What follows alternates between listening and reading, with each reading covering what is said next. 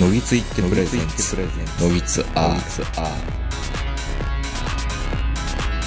どうも皆さんこんばんは、東横名人です。本日も東京某所、我が家よりお届けしております。お相手はいつものように私、東横名人と、今日も長野からズームでこの方です。はい、こんばんは、坂本です。緊急事態宣言がもうすぐ上げるということなんですが、映画館は2週間ぐらい前からまた動き出しているんですよ。はい。まあやっぱこの2年間ぐらいこのコロナで映画の本数い行く回数が全然減ってしまっていつになったら「トップガン」を見れるのかなとか、うん、あのー007の最後のやつを見れるのかなとかっていうのを心待ちにしてるんですけどまあハリウッド映画やってくれないですからねハリウッド映画作ってるのやってるみたいですよあのーみ一個見に行きたかったのは、101匹ワンちゃんのあの悪役のクロエラ、うんクロレラクロエラうん。うん。の、よう知らんけど。あのー映画やっていて、それすごい面白そうですよ。ディズニープラスで見れるのかもしれないけど。そう。で、結局ね、やっぱり映画館行きたいからっていうので、ガンダム見に来ましたよ。あの、先行のハサウェイっていうのを。はいはい。うん。あの、ブライトさんと未来さんの間にできた、うんえー、ハサウェイ・ノアの話なんですよね。あれって。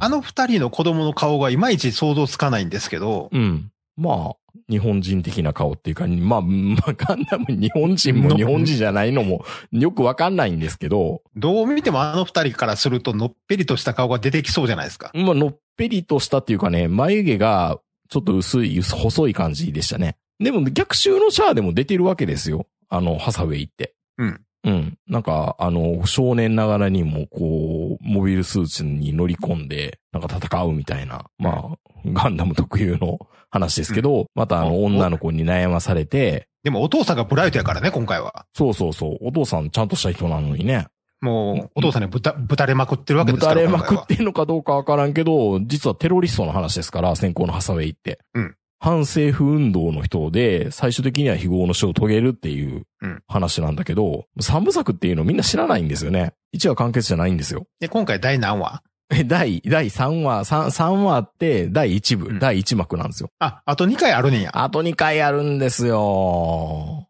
いや、でもすごいね、今時のガンダムってあの、かっこいいなと思ったんですけど、まあ、絵が暗くて、うんで、夜、夜間戦の話だから全然ガンダムがよく見えないんですよ。うんうん。うん。なんかね、だからそのハサウェイ君が乗るガンダムは、えっと、アルファ、ベータ、んなんとかかんとか、ゼータで、とん今度は、薬ガンダムってなるんですよね。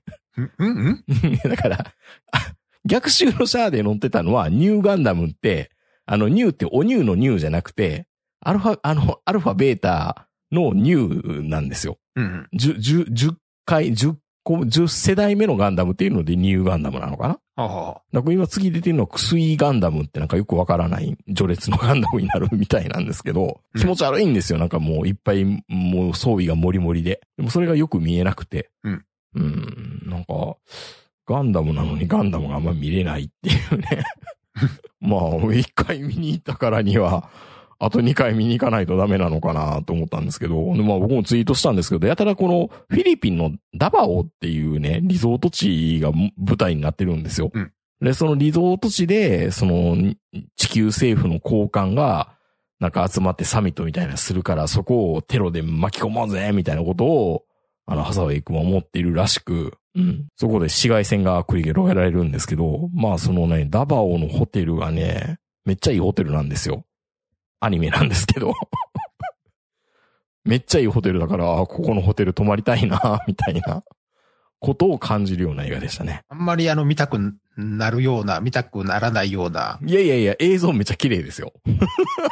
いや、今時のアニメやから映像綺麗なのはもうそれはね、うん。当然じゃないですか。そう、そうなのそうなのそのし深夜アニメじゃないんやから。あ、深夜アニメじゃないからね。うん。うん。確かに、たす、確かに、そうですよう。ん。うん。あのー、天気の子とかもいいよね。全然、全然、もよかったよ ね。うん。突然天気の子が出てくるのよう分からへんねんけいど、やいや、だって、綺麗な東京を見させてくれるわけじゃないですか、新海先生は。もう天気の子ってだいぶ前の話やで。 えへへそうなのいやいや、ここ、このタイミングで出すんやったら、昨日ブルーレイが発売された鬼滅の刃とかさ、鬼滅の刃でもそんななんかモデルになってました何があのな、な、なたぐも山でしたっけがいいよえねだ、からみたいな。今回はもうひたすらあの、蒸気機関車に乗ってるだけですからね。 今金かかってないよね。実写やったら。いやいやいやいや、金かかるでしょ、今蒸気機関車走らせるの。蒸気機関車で蒸気機関車が脱線した後で、あのうんなんかアディアディダスの勝利の三本線みたいなのが刻印されてるやつと戦うわけでしょ鬼滅の刃って。まあまあまあまあ、まあ、お、大きく見ればそうかな。うん。大きく見ればそうですよ。大きく見ればそうかな。金かかってないよね。実写にしたとしてもね。いや、実写にしたらまあね、うん。新幹線大爆破みたいな感じなんですけど、もあ、でもちょっとそれ熱い な。いや、暑いですよ。いや、そう考えてるとちょっと熱いな。走ってる電車がどんどん肉肉しくなっていくわけですから。それ気持ち悪いですけどね、なんか。いや、だから気持ち悪いんやって。うん、トーマスみたいな。内側にトーマスの顔があるみたいないや、話でみすんなから、ね。そう、みんな無限列車見て号泣するとか言うけど、きしょいからね、号あ泣のする映画。くいや、ちょっと、よくわかんないですけど、あれ、海外で受けてるっていうのは、みんなあの、鬼滅の前の話を見てるわけですか、その、見てるで、見てるでしょ。え、あの、い岩を割るところとかもみんな見てるわけですか見てんじゃないのまあでも、鬼滅の刃ってあれ、海外では何あれ、ヴァンパイアハンターでしたっけバンパイアハンハンター多分そんな感じで訳されてんじゃなかったっ何ウけェズリー・スナイプスとか出てくるようなやつブレイドだから、だから、あ のー俺らが思ってるうん。イメージとはちょっと違うのかもしれない。バンパイアだったんだ。まあ、鬼だもんね。いやいやいやまあまあ、あのー見てくださいよ。いやいやいや、いや、見てくださいよ。見て みましたよ。見に行きましたよ、僕も。見てくださいよ。え、えブルーレイでうん。え、ブルーレイで見て、あの、DVD で見ると、んもっと、なんかみ、暗くて見えなかったところが見えてくるんですかいや、あれ映画館で周りに人がおったから、うん。まああの、感情移入できて、まあまあそこそこやっぱりあの、ちょっと泣ける映画やったんですけど、あれ家で一人で見てたらほんまにあの、メンタルやられるで。いや、だから映画館で見てるときうは、ん。やっぱりもう、あ煉獄さんって思うけど、うん家で、家で一人で見てたら、首切りたくなるもん。ちょっとね、首切りたくなる。首切り、切りたくても切れないじゃないですか。ああ、そっかそっかそっか。ああ、あの、ネタバレ注意だけど、うん。あの、夢の中に誘うやつなんですよね。夢の中で殺しちゃうあの、鬼なんですよね。そういう、そういう。能力、スタンドを持ったの、や能力で、うん。で、ほんで、か覚自分醒がす思っるためて、に夢の中でうん首ちょんぱすれば、また生き返る、うんあの、目覚めるみたいな。でそのたんびに嫌な夢ばっかり見せられんねん。ああ、なんか寝坊する夢とかね。うん。役員から怒られる夢とか。うん。うん。多分ね、うん。俺の夢やったらね、うん。ものすごい大事なプレゼンの日に寝坊するとかね。うん。まあみんなそんなんかそなう感じですよ。もう、そういうのをひたすら繰り返すわけでしょ。 うん。その度に、自分のこう、頸動脈にぶさりと。 そうそうそうそう。あ、ごめん、あの、バンパイアハンターちゃうわ。デーモンスレイヤーやった。デーモンスレイヤー。あ、スレイヤーになるんだ。うん。ドラゴンスレイヤーみたいな感じやろうね、これう。ーん、なるほどね。うんデーモンってなったらまた、まだ、またちょっと違うな。 デーモンなのか、鬼が。まあでもそうなんでしょうね。まあまあでも、あの、とりあえず俺はローソンである予約して、うなんかあ、の、敷地やらないやらよくわからないおまけもいっぱいもらって、うん。ワクワクしながら昨日見ましたよ、家で。一人で。やっぱりあの DVD 見るとい気づかなかった発見がいろいろあったりするんですかいや、何も。 何も。 別に。いや、僕別は、に何も。僕はガンダムをもうちょっと明るい映像で見れるのかなと思って配信ちゃんと見ようかなと思いましたよ。うん。うん。いや、特に、あの、だって、そもそも映画化って、うん。まあ言うたら原作を確認するようなもんじゃないですか。まあね。うん。うん。だから、あの、ブルーレイ見ても、ああ、映画館で見たやつと一緒やっていう。まあでもそこまでね、映画館、うんいや僕、ブルーレイってほとんど持ってないんですよ、DVD って。サンゴさんいっぱいあると思うんですよ。多分、ね。俺、はね、うん。あの、散々あの、明治に映画に金を落とさない男って言われてますけど、うん。円盤には金を落としてますよ。円盤にはね。うん。だだからもうだからあスのペースもったいないからな。うん。そう、お金、お金は使ってるんですよ、ちゃんと。うん僕、我が家にある DVD を言うと、うんアメリカの、あの、海外ドラマのグリーのシーズン2の DVD ボックスと、うん。首都消失の DVD だけですよ。首都小説をなんで買おうと思ったうんとね、初めて自分で見に行った映画だから。確か。小学、小学校の時小学校の時。ああ、一人でってこと一人、一人ではなかったね。親と行きましたけど。あ、そうなんや。うん、その前は多分ね、あ、その前に実は頑張れ田淵くんと巡り合い空を行ってるはずなんですけどね。あ、そう言われると俺、生まれて初めて見に行った映画ってきっとゴジラやな。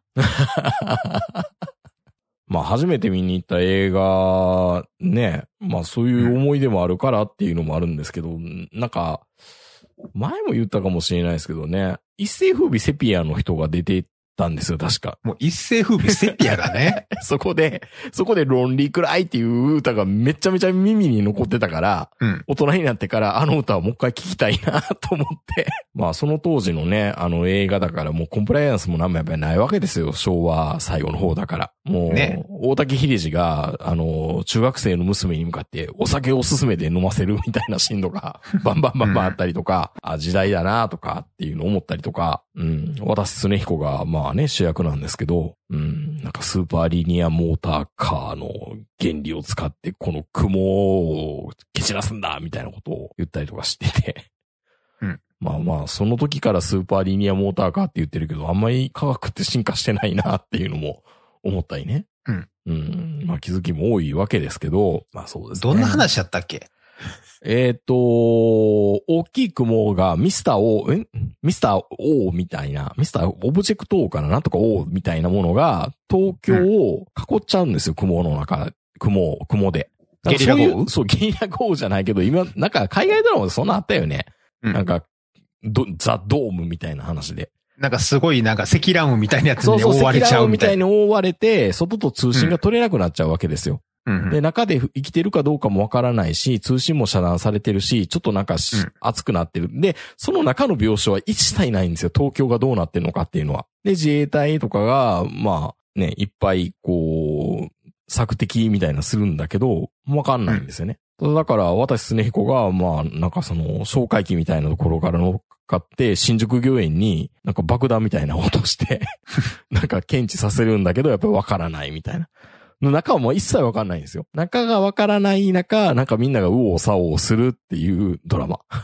今から考えで、たさら。まあ、さ最終的にはその雲が晴れて、一さ件落そう着でし雲がょ晴れるために、渡瀬恒彦が作ったこのスーパーリニアモーターカーの主要なコアの技術を使って、電磁波か何かを当てるんですよ。うんで、そこに日野のトラックか何かでこう、その スーパーのリニアモーターカーの、もうビビーム、ビーム、ビーム銃みたいなのを持っていくわけですけど、あの、体に悪そうやな。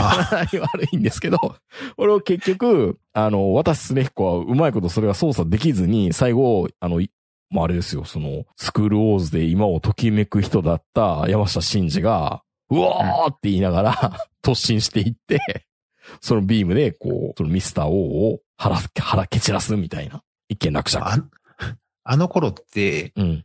ほんまにあのー映画のネタに困ってたのか。まあ、日本映画が寒かった時代なんでしょうね。ですよね。うん。まあ、俺も、あれ、小学生か中学生ぐらいの頃、いつ見たかちょっと覚えてないんですけど、うん。なんか友達がすごい面白そうな映画あるから一緒に行こうぜって言われて行った映画が戦国自衛隊やったんですけど、面白いじゃないですか。いやいやいや、いいや、でもね、面白いよ。モチーフは。や、あのね、うん。もうえ、確かあれ原作半村さんか誰かで、まあ、ちゃんと原作のある SF なんですよね。うん。で、もうその頃は、すげえ面白いって思ったんですけど、うん。あの、勉強不足で、あの、ほんまの歴史を全然まだ知らない頃だったんですよ。ああ、今見ると面白いけどね。うん。そう、信長とかそういうのも全然知らなくて、うん。ただ単に自衛隊が戦国時代に行って大暴れして女を犯して終わりみたい な。ああいうのでほら、信長とかそういうあの時代背景全部知ってたら、あの最後裏切られたとかいろいろああいうのが面白く感じるんでしょうけど、うん。なんで、なんであの影虎やったっけうん。なんであいつ裏切んねんって。思っただけでしたね。まあだから、まあそういうこともいろいろあって、信長にはいろんなもうタイム、タイムスリップしてくる人が、 いってるわけですよ、今まで歴史上では。え、まあたれって信長や、信長やったんやったっ僕けあられやったと思いますよ。け、え、謙信謙信じゃなかったあの頃からだから兵士じゃないよねの信長はねタイ、タイムスリップする人にもう付きまとわられてるんですよ。信長も15回ぐらい生まれ変わってるからね。多分 ね。うんいや、だからね、いや、戦国自衛隊、とりあえず、あの、名人と一緒で、うん。あの、テーマソングだけ覚えてるんですよ。ああ。戦国自衛隊は何でしたっけ人間の証明みたいなややつでしたっけなんか、サンゴースターンみたいな、なんかそう いう、そういう曲だけを覚えてて、いや、うまかったよね。昔のあのー映画そうそうのあれって。イメージソングって。子供ながらにうん戦車って燃費どうなんやろうとか思ってましたけど、 持つんか なこんだけみたいな。もう持つんかなって、うん。ヘリコプターバンバン飛ばしてましたけど、重油とかうまいこと生成できたのかないや、一応あれ、なんか、駆逐艦かなんかもう一緒に行ってたんで、駆逐艦じゃないわ、なんか、あのね、小さい船も一緒に行ってて、ご都合主義やな。で、そこそこ持ってたんでしょ うん。ようわからんけど。ようわからんけど。うん。でもあれ、うん、結局ヘリコプターが落ちたのは燃料がなくなって落ちたわけじゃなくて、忍者みたいなやつにやられて落ちてましたからね。うん。あれがすごかったですよね。でもあれも多分今もうテレビではできないよね。多分できないでしょうね。なんかいろいろなことやって、大概のことやってそうなような気がするし。そうそうそうそう。うん結構あの、向こう行って、いやー、好き勝手しようぜ、ヒャッハーみたいなやつがおったからね。だからあれも今考えるともうできないんでしょうしね。あれ、そもそも主人公誰がやってたっけね、千葉ちゃんじゃないんですかあれ、千葉真一でしたっうけ、んうん。やっぱ、千葉真一が必要やな、今でも。 うん。まあまだできますよ、千葉真 一は。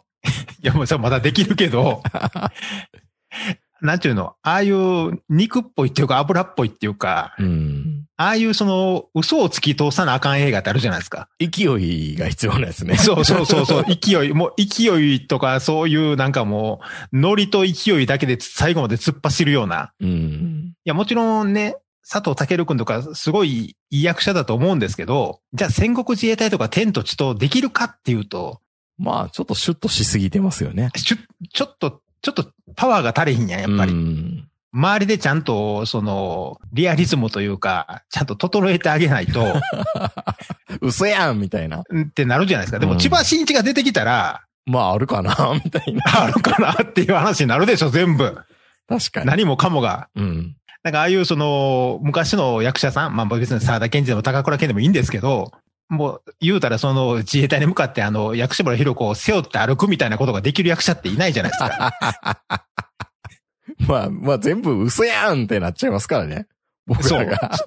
そ う嘘やねんけそうそうそうど、いや、だって、あれ、薬師丸ひろ子を背負って、戦車に向かって歩くわけですよ。またまた って、どうかしてるぜまた佐藤健君やったらお姫様抱っこしようにもなんかちょっと腰砕けみたいな感じになるじゃないですか。やっぱり、やっぱ骨太さなんでしょうね、そこはね。そうですね。だから、うん新幹線大爆破もリバイバルできへんのはやっぱそういう理由かなっていう。勢いがないのか、毒気がないのか、まあそういうことかな。ですねうう。んん。まあまあもちろん今のね、邦画の方が全然出来もレベルもいや上なんでしょうけでど、もいいんですけどね。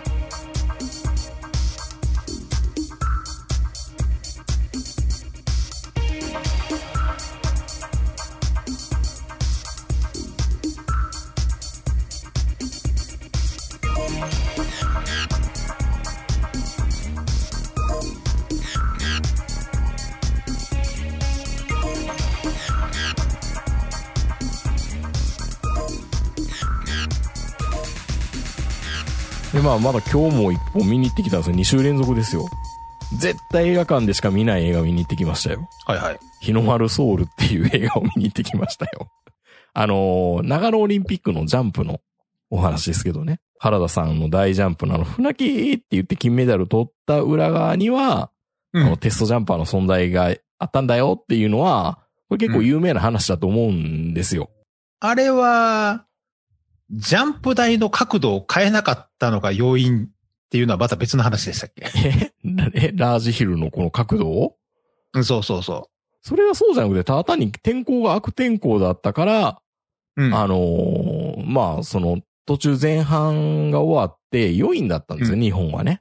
そうそうそう。で、まあ、その、教会の、ジュジュリ、ジュリー、ジュリー教会っていうんですかジュリーっていう、こう、審査員じゃなくて、大会の運営委員みたいなもんが、うん、どうしようかな、中止にしちゃおうかな、中止っていうかこのままこの1回目のジャンプで決めちゃおうかな、どうしようかな、って言ってた時に、まあまあ、じゃあまあ日本で決めたらいいけど、うんあのテストジャンパーがちゃんと飛べたら、まあそのテストジャンパーの出来見て、あのうん、抗議に、競技続行かどうか決めたら、みたいな感じで多分うん。西洋人に言われたんでしょうね。うん。でそこも、であれね、うん決め、決めたらって言ってますけど、うん。かなり降ってましたよ。 かなり降ってましたよね。あれ、だって見えへんかったやん。うん。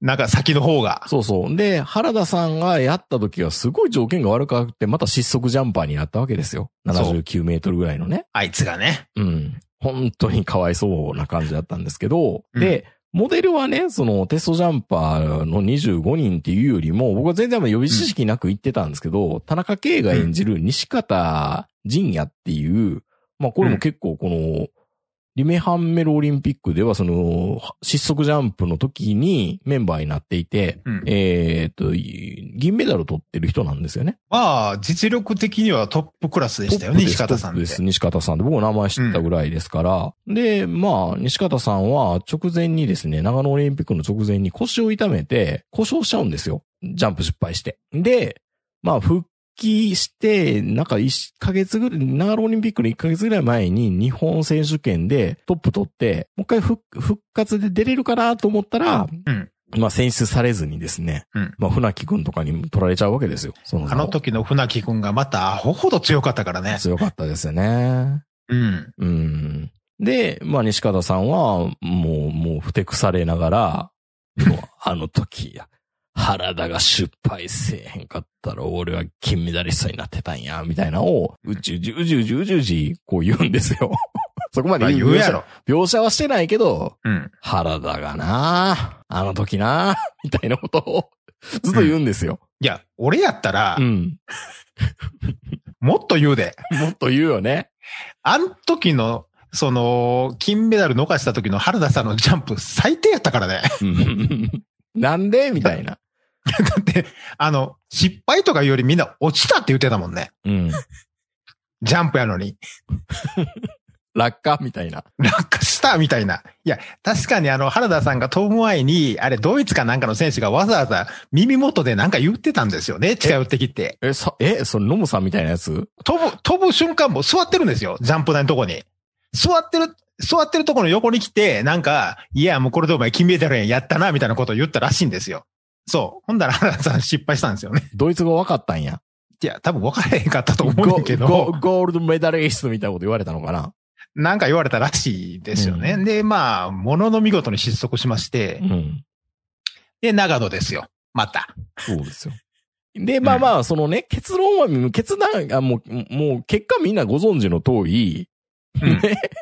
まあ、あの、日本、日本団体優勝金メダルっていう話なんですけど、まあ、だからそこに至るまでの、その、なんだろうな、4年間の話っていうのもあるんだけど、その4年間ずっと、まあ、リベンジのために西方さんは頑張ってたわけだけど、まあ、結局選ばれなくて、船木さんに取られたってことまあなんまであ、すよね。他の人とかに取られて、そうそうそう。まあ、だってあの時、その、えっ、と、そのリレハンメルでしたっけ、うん。まあ言うたら岡部さんと西方さんがまあエースみたいな存在じゃないですか。そうそうそうそもう西方さん、本当にもう130メートルバンバン超えてましたからう。うね。ん。うん。そ、130メートル超えてる西方さんの後の原田さん97メートルっていう。まあ、そういうのが続いて、うん。まあ今あるんですけど。いや、いや、今、今でも怒ってるでしょ。いや、まあ、それはわか、それは、それは、そんなことないと思う。そんなことないと思うんで、まあ、あのー古田新太がコーチなんですけどね。うんコーチ役で。で、まあまあ、協会から言われるから、俺テストジャンプの主任みたいになったから、お前協力せえって言われて、協力させられるんですよ。んお前もこの業界できんなら、協会に恩を打っといた方がいいぞ、みたいな。うんまあそういう大人の世界のものもあ って、まあ参加するわけなんですよね。で、そこには、まあまあ、先ほど言った千葉真一の息子もいるわけですよ。ゴードンがいるんですよ。新田ゴードうン新田ゴードン新田ゴードンで、まあまうあ、んそういうのをいろんなメンバーが集まって、あと耳が聞こえない、ちょっと、あのー聴覚障害のあるジャンプの人、高橋さんっていう人いたよね。僕と同じ年ぐらいの人で。まあ、その人が出てきたり、女の子のジャンパーが本当リアルにいたりとかって、まあその寄せ集めの集団が頑張るっていう話なんですけど、まあそれをみんな、あのー頑張っているんだけど、田中圭が主演なんですけど、まあその田中圭が、ずーっといじいじいじいじやっぱり言うんですよ。あの時のジャンプがなければなーみたいなこと言って。で、原田、原田さんの役は、あの、亀止めのあの監督の人。はいはい。えー、は浜津なんとかさんかな高之さんかっていう、あの、情けない顔してる人いるじゃないですか。めっちゃ似てるんですよ。原田さんに。うん。うん。で、まあ、あの、決勝のタイム、決勝っていうかその団体の日に、ジャンプの直前に、おい、ちょっとインナーウェア忘れたから、おい、西方貸してくれよみたいなことを言いながら、うん、まはあ忘れるわけないじゃないですか。いはい。でもその西方さんのインナーシャツを着て飛びたいとか、うん。うん、あの、火災の手グローブを使ったりとかっていうので、みんなで一緒に飛んでるんだ、みたいなことは原田さんがやりたかった、みたいな。ああ。そういう描写が来やて、っぱいいシーンなんだけど、そう。うん。その時も田中圭は、うんお前、俺はあの時のこと忘れへんからな、 みたいなことを言うんですよ。 だって、だってジャンプの競技の当日の、もうこれから飛ぼうっていう時に、そんなこと言う普通みたいな。本当にそんなこと言ったのかなっていう、ちょっと不安になるぐらい、あのイメージでも悪いんですよ。でも、あの、レジェンドと言われてる、まあ、あの、笠井さんとかいるじゃないですか。ん。笠井さんなんて、あの、長野オリンピックの時に、うん日本の代表の人たちが飛んでるのを見ながら、うん。落ちろって言ってましたからね。そう。まさに そう、その通りで、笠井さんは正直にそういうこと言ってたし、西方さんも、もう、もう映画の冒頭でそのクライマックスのシーンが最初から流れるんですけど、うん。原田、落ちろって言うん ですよ。そう。いや、はっきりい言って、やいや、うん。代表から漏れた人は全員、金メダルなんか取らへんかったらええのにってみんな思ってますか思らってね。るので、逆に言うと僕はそこで、なんかこう、うんあもうこれからもうちょっと疲れてるから、ちょっと感動ポルノを見ようか、みたいな感じで行ったんだけど、ちょっと出花くじかれたんですよ。はいはい。原田、落ちろって言ってるよ、 みたいな。で、本当に言ってたんですよね。ただ、その、笠井さんがそう言ってるってことは、他の人もやっぱりそうだったんですよ。そりゃそうでしょうん。で、やっぱりまうあ、ん原田さんがあれジャンプ飛んだから、大団円に全て抑止みたいな感じになったんだけど、う。うん。うん、だから、かす、だからすごいですよね。だから、笠井さんも落ちろって思ってたし、西方さんも落ちろって思ってたし、 でもその落ちろって言われてるウェアとか、そのひひ人のものを借りて、 借りてるのにそいつらから落ちろって思われてた原田さん、それでやり遂げるって原田さんすごいなっていうふうに思いましたけどね。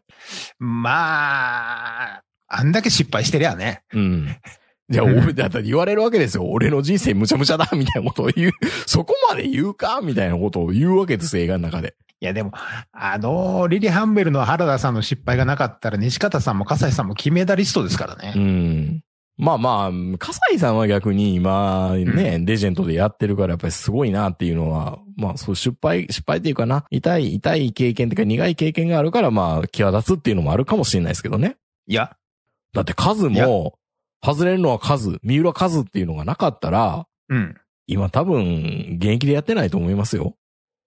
やってでるもかな外れてなかったら、外れてなかったら、外れてなかもっったら。と、もっといい人生やったかもしれないじゃないですか。そういう西方さんも笠井さんも。うーん。そう言いますかね。で、いや、それはね、なんぼインナーシャツ着たからって許せるもんじゃないでしょいやいやいやいやいやいやいやいや、ちょっとひどくないですか、でも。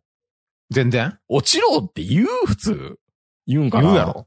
言うんかなやっぱ僕、ぼ僕は人間、うんやっぱり自分がそう当事者になったら落ちろって思うんかなあでもね、実際ね、うん。僕あの、長野に来てからあの、白馬にね、あうの、ん行って、あの、ジャンプ台見に行ったんですけど、はいはい。あ、ここからジャンプしようっていうやつはそもそも頭おかしいですよ。そんなにあれ、そらそう上上まで登らせてくれるんですか登らせてくれますけど、おお。頭おかしいですよ、やっぱり。まあ、あビルんなの、ラージヒルとか。ビルの32階から飛び降りるみたいなこと言いますからね。うん。うん。しかもあのスピードで空中に出るんですよ。うん。いや、あそんなんね、そういうところで、いや、そんな仲良し小良しのいい人みたいなやつが飛べるわけないもん。ああ、そんなこと思うんですね。やっぱり現場見ると。多分ね、スキージャンパーはね、うん自分以外全員落ちろって思ってますよ。うーん。うん。まあ、それは、そうかあのー、スある種スポーツやってる人はみんなそうやと思いますけど、いやいや、でも、でも、ね、いい代表選考でこん、こんな時に事故でも、事故ってか怪我でもしたら大変だから、みたいなこと言って、じ怪我するんですけどね。うん。あの、千葉真一の息子も。 代表、代表選考に残ってたのに。そんなだから言ねうかな、落ちろ、落ちろとか。まあ、大声は言わないけど、うん。つぶやきぐらいはするんじゃない心の中で。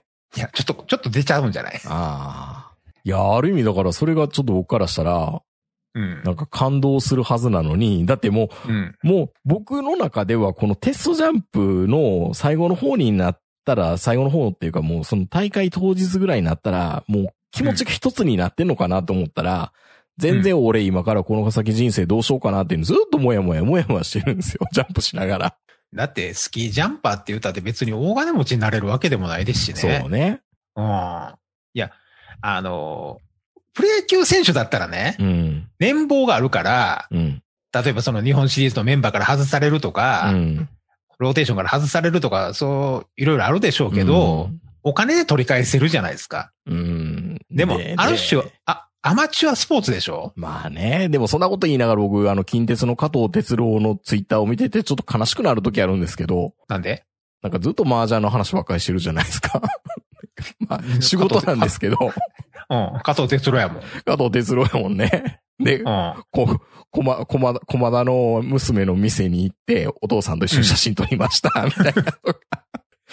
うん、まあ、いいのかな、まあ、未だにあれでね、あの、暴言で飯が食べれるんですから、まあ、いいですよね。だから、ある意味原田さん、もうそれで飯食えてるからいいよね。そうそうそうそうそうう、ん。こうやって映画にもしてもらえるわけだから。逆に西方さんなんて暴言吐いててもそれでね、なんか飯食ってるわけでもないし、うん。 まあだから良かったじゃないですか。西方さんもこん今回のものがあったから、まあある意味、こうね、すべて浄化されるみたいな。 まあそんなことないのかな。っていうか、うん。西方さんが出てても金メダル取ったと思うよ。そうですよね。なんか調子は良かったみたいですからね。そう、しかもあの、最悪の天候の中125ぐらい飛んでたでしょ、テストジャンプで。 K うんテストジャンプでそれぐらい飛んでたから、もうグうッん。てなったわけでですよ。で、その後、うんあの、原田さんとかうんが飛ぶときは天候を回復してたじゃないですそか。うそうそう。じゃあ待てばよかったやんって話なんでしょあれ。だから、結局のところ、うん西方さんやったら、最初の失敗もな いから、多分、スムーズに金メダル取ってたと思うんですよ。じゃあ感動ないじゃないですか、やっぱり。船木もないわけでしょいや、別に、あみんなを感動させるためにオリンピックやってんちゃうねんで。え感動ありがとうって言いたいんでしょ だから、今回もそういう風なね、その、うん。あの、テストジャンプをやってくれっていうので、あの、菅原大地区、大地が来るわけですよ。あの、協会の部長として、頭を下げてな、んなん日本のジャンプ界のためにぜひテストジャンプを飛んでくれないかって言ったら、あの、うん古田新太はコーチとして、これは危ないから俺は、俺は言う、俺は認めるわけにはいかないみたいなこと言って断るんですよ。うん。でそうなってきたそうや時ろに、ねやっぱり、その女の子とかがね、うんあの、私はこのオリンピックにかけています。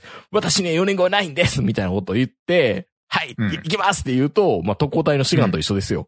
うん。同調圧力が働くわけ ですよ。ほな、みんな、私も、私も行きたいです行かしてくださいみたいな。で、まあそこはま、感動なんだけど、まんま特攻隊や ん。まんま特攻隊ですよ。日の丸特攻隊ですよ。んで、日の丸ソウルだって言うから、おいおいって思うんですけど、まあ、今今と被るわけですよ。その人命をね、う大事にししないといけないから、そのオリンピックとかそのこと言うんじゃないみたいなこともあるわけじゃないですか。でもあれ、私行きますって言ってた最初の女がゴロンゴロン転がっていったら、その、その時点で中止やからね、これ。そうそうそうそう。だから慎重に慎重にやっていくのが必要もあって、もうその25人のテストジャンパーすごかったっていう話なんですけどね。で、しかも、うん。さっき、さっき言ったように、これジャンプ台の調整っていうのが入ってて、うん。あの、危ないからって言って、なんか、調整角度うん。調整っていうか、あの、上からでしょあの、だ段数が、どの、うもう一番上から行くのか、一番手前から行くのかってことでしょ角度っていう。いや、あの、角度、角度変えれるんですよ、あれ。どういうこと角度変えるって、なに、なにこれドームみたいにウィーってウィーンってなんか上がっていくのせり出してくるのかあんのえ、嘘そうそうそ本当う。そう。うん。もう。確かそうですよ、スキージャンプの台って。ええ可動式なんだ。で、その角度を、うんそう。だからその角度とか、その先言ったように、その、どっからスタートするかとかね。あれの駆け引きも結構すごかったらしいですよ、だから。おー。これ、ジュリー会議があるわけですね、そこでまたね。そう。だってあんま、あんまり天候悪いのに、見えへんとこまで飛んだら危ないやん。あじゃあ何はだ、うん、原田はいじめられてたのかな、それで。いや、原田がいじめられてたっていうより、あの、冬季スポーツで日本人が金メダル取るっていうのはそもそもダメなんですよ。うん。まあ、彼らからしたらね。うん。あれは、冬季のスポーツってほとんどヨーロッパの上流階級のものですからう、ん。基本的には。うん。うん。大回転なんて金持ちしかやってないからね。できないですからね、あんなもんね。うん だから、まああの、まあまあ、そういうのいろいろあって、うん。まあ、未だにほら、日本人ってあの、日本が強すぎたからスキー板が変更されて日本に弱くされたみたいなこと言うじゃないですか。そうじゃないんですかまあ、半分を出て半分間違ってますけどう、ん。いや、その後、世界チャンピオンになったやつって日本人より背小さかったやん、みんな。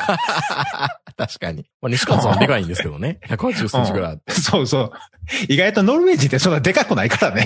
うん、確かに。いや、だからまあ、いろんな、ああいう駆け引きがあるんですよね、やっぱりオオリンピックって。まあね。でまあで、も、長、長野って、ようあんなとこでやったよね。雪降ってなかったですからね。あの、か会場っていうか、伊藤みどりが、聖火台友下の競技場って、白くアスファルト塗ってましたからね。だって長野市内なんて雪降らへんもん。ねうんまあ、白馬はね、もちろん降りますけど、しかも長野、長野と白馬ってめっちゃ離れてるからね。え。そうそうそうそうそう。だから、あの、白馬で金メダル取って、その後長野市内でその表彰式うん。移動も大変やん。ねあ長野オリンピック、長野オリンピックって言ってるけど、ほとんど感動したのって白馬やからね。え。うん。うん、白馬オリンピッ白馬オリンピックやからね、あれ。ク。うん半分はうん。あと、まあ、M ウェーブはね、もちろんあれですけど。まあでもまあ、映画、このタイミングであの映画見に行ったら、やっぱりこの、夏のオリンピックもやっぱやりっそぱの、りやらなゃ、きゃダメなんじゃないかなってね。あの思いたまとしたよよたとえよ陽性になってもね。予選やっても行かなきゃ、みたい な。行かなきゃっていう行かしてくださいうん。ってなるんやろね、やっぱりこれ。うん。うん。なんかまあ、くしくもこのね、安全がどうのこうのっていう葛藤もあるけど、やっぱり同調圧力でいっちゃう我々みたいな。はいはい。美しいなっていうことを思いつつ、やっぱり田中圭が出てきた段階で、いや、もう一個だけ突っ込みたかったのがあるんですけど、まあ、まあ文句言いたくないんですけど、うん。ジャンプって、絶対飛ぶときって、黙るじゃないですか。なんか、気合とか入れないでしょいや、もう聞こえへんから分からへんけどかね。体の、 いやいや、だから、まあ、ジャンジャンプのシーンなんか、まあ、CG でやるわけにもいかないから、なんだろうな、こう、よりでずっと体がブレ、ブレてる、何 こう、GoPro か何かをつんけて、出川さんとかがこう自分で自撮りの 状態ってあるじゃないですか。まあ、うんあんな状態のカメラワークはあるわけですよ。うーってブレ、ブレていきながらブレて。で、ジャンプした瞬間に、田中圭だからなんか叫ぶんちゃうかなと思ったら、あの女叫んで、うわーって、うんジャンパー叫ぶのまず、叫んだら飛ばないんじゃないのもう飛ばないっていうか、やっぱり、叫んねえんじゃないのいけーってうん。え、いけた方がなんか抵抗が出ていいのかな 声が出た方が。意外とスキージャンプって、ほんまにバカバカしい飛び方いっぱいあるからね。昔からしたらね、手ぐるんぐるんぐるんぐるん回したりとか。回したりとかね。だから、なんかやっぱり、その、タイミング取るのに叫んでる人とかいるんじゃないの その、砲丸投げとか、ハンマー投げみたいなに。はいはいはい。 みたいな。 なんかありそうですよ、確かにね。うん。すっごい卑猥なこと叫んでたりね。うん。いや、だから田中圭だから叫ぶんちゃうかなと思って、案の定さ叫んだから、うん。おいおいって思いながら。で、あともう一個文句言うとしたら、あのー実況がね、茂木さんって確かあの、スキージャンプペアの動画とかでずっとやってた人いるじゃないですか。ああ、懐かしい。うん。 あの、もうフラッシュ動画全盛の時代とかでよく出てたあの、スキージャンプペアっていうシリーズあったじゃないですか。うんうんパ。チンコにもなりましたけど、はいあの、 あの人がずっとやってたから、 まあ、うまいんだけど、ううんーん、ちょっと違うよな、っていうのもちょっと思ったりしましたけどね。まあ、やっぱり、まあ、ジャンパーみんな落ちろって思ってたのかっていうのがすごいなんまあ、か、みみみんな、みんなじゃないよ。 いやいや、でも、で も、でも、笠井さんと 西方西さんだ方けやさで、んと笠井さんが思ってたってことは、うん。まあだから、その、代表選考から落ちた人ね。みんなそう思うんだろうな、やっぱりな。綺麗事じゃないんだよな。自分が飛ばれへんかったらね、やっぱり。うーん。まあそうです自よね分が出られへん、そのオリンピック応援してる柔道選手とかおらんでしょうーん。見たことありますいやー、柔道選手はないな。でしょうーん。まあ、だか数、らやっぱり数なんかもそうだったんじゃないですかね、やっぱりね。昇進旅行で、旅行っていうか、イタリア経由で北沢さんと帰ったって話はしてましたけどね。いやもう負けろと思ってたでしょ。まあ負けろと思ってたやろうな、多分な。うん。まあ多分あれじゃないですか、あの、か、カモ、サッカーのカモ監督とかも思ってたわけですよね。岡ちゃん失敗しろって。 負けろって思ってたやろうな、多分。いやー、思ってるでしょうね、あれ。いや、そりゃそうですよね。監督なんか特にそうですよね。うん、まあでも当事者だからやっぱそういうふうに感じるっていうのもあるから僕らはそこは踏み入れない領域ではあると思うんですけど。だからうがん感動の映画のはずなのに、ひでえなって思いながら。まあ逆にそこはリアルなのかもしれないし、まあ要するに石川さんのイメージ悪いなって思うけど、それを良しとしてるっていうことがやっぱり素晴らしいなというふうには思いましたね。ちょっとすごいベタな映画で、あの、見に行ったっていうことすら、あの、恥ずかしいなって思うような感じはするんですけど。うん。いや、でも、まあでも、行くのが偉いね。え、そうん。ううん。俺も別に見たくないと思えへんよ。うん。ただ、その時間とお金を使ってとかいろいろ考えるうと、ん。なかなかやっぱりこう、二の足踏む映画じゃないですか、これ。そうなんですよ。ただ、DVD になって配信とかで見るかっていうと、多分絶対見ない映画じゃないですか。そうん。僕はそういうのを意図して見に行くようにはしてるんで、昔から。う。ああ、まあそういうとこは尊敬しますうね。ん。恥ずかしいなって思いながら、いくらネタになるとはいえ、うん。見てネタになれへんかったらどうしようとか思いませ ん。うん。まあまあね、日の丸ソウルって名前もどうなんて思うけど、もうもっと他の名前なかったんかなと思うんですけど、うん。うん。かなんかな。 タイトルの付け方がもっと良かったらいいなと思いましたけどね。まあね。うん。ということで映画館、ぜひとも、まあ、緊急事態宣言も明けて、まだね、に、あの、一人一席ずつ、開く状態がしばらくまだ続いてくれると思うんで、これほど映画見やすい環境はないはずなんで、ぜひともね、映画館潰さないためにも、みんな行ってほしいなと思いますね。そうですね。うん。ということで、やっぱり日本の俳優はもっと悪の強い人もいるなっていうことは思った回でしたかね。うん。 ルロニケン、ルロニケンシも見に行かないとダメですね、確かにね。あれは前、え、前編後編三部それとも三部作最後はまた2部か3部作じゃないんですか。ですですようね。ん。もうん。う早くしないとね、佐藤健もだんだんだんだんもう年取っていくんでね。うん。うん。前作ハリーポッターみたたいなね。いな。そうそうそうそうそう。そうですよ。早くしないと。んうん。と思います。はい。えーそれでは皆さんおやすみなさい。さよなら。さよなら。